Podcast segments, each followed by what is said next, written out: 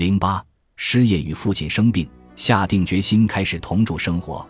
招南先生好不容易找到了旧货店店员的工作，为避免再度失业，他拼命的工作着。他预感到，这是他能找到的最后一份正式员工的工作了。但是，这份工作持续两年后，经济不景气导致销售额减少，招南先生最终被解雇了。事发突然，让他措手不及。在旧货店做店员的时候，经济不景气，销售额减少，公司为降低人力成本，把我解雇了。没有事先说明吗？是在解雇前一个月告诉我的，但是我对此束手无策。此后我也去找过工作，却毫无收获。后来你就没了收入是吗？是啊。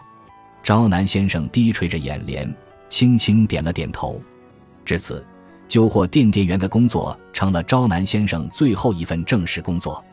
此后，步入不惑之年的招南先生不仅无法找到正式工作，因兼职工作也有年龄限制，他连一份像样的打工的活计都找不到了。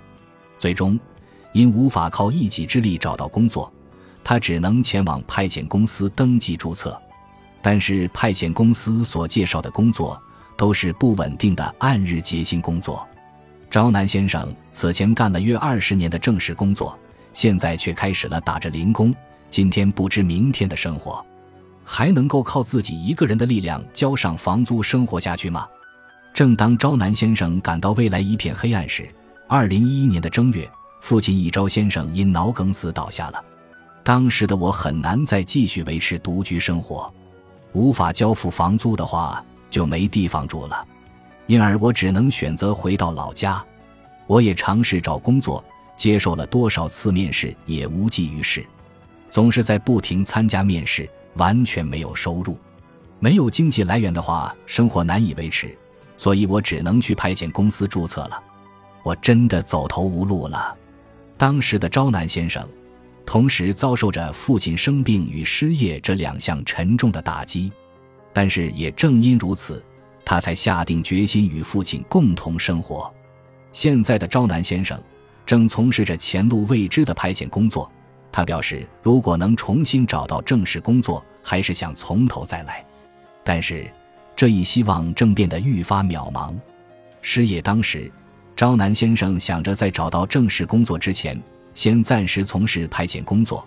但现在派遣工作也变得时断时续，境况堪忧。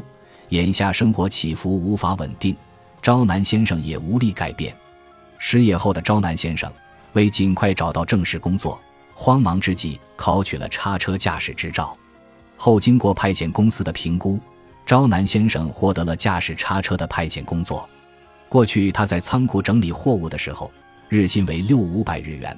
此后他驾驶叉车搬运货物，日薪涨了一零零零日元，达到了七五百日元。并且在此工作中，招南先生还负责带领其他派遣员工，一手承担起现场的管理工作。接受派遣服务的公司见招南先生业务能力不俗，还提出不如你来我们公司做正式员工吧的邀约。原来，一招先生所说的儿子近期之内能够成为正式员工，指的就是这件事。于是二月份的时候，招南先生几乎不停歇地干着日结薪水的工作。月收入达到了近十五万日元，但讽刺的是，因那个月的收入较多，竟导致生活保护被终止。招南先生向有关部门反映，自己此前还有过月收入为零的情况，但却未能改变生活保护被终止的决定。我和父亲一起听取了自治体负责人的说明，但是，因为那时候的收入较多，相关部门便断定我有稳定工作。并决定终止对我们的生活保护。一招先生还需要定期接受医疗服务，如果有生活保护的话，对你们家而言会更轻松些吧？是啊，因此我试着向自治体的负责人提出了各种问题。我硬着头皮提出，虽然我与父亲生活在一起，但能否让父亲单独接受生活保护呢？对此，对方给出的答复是：因为你们属于一个家庭。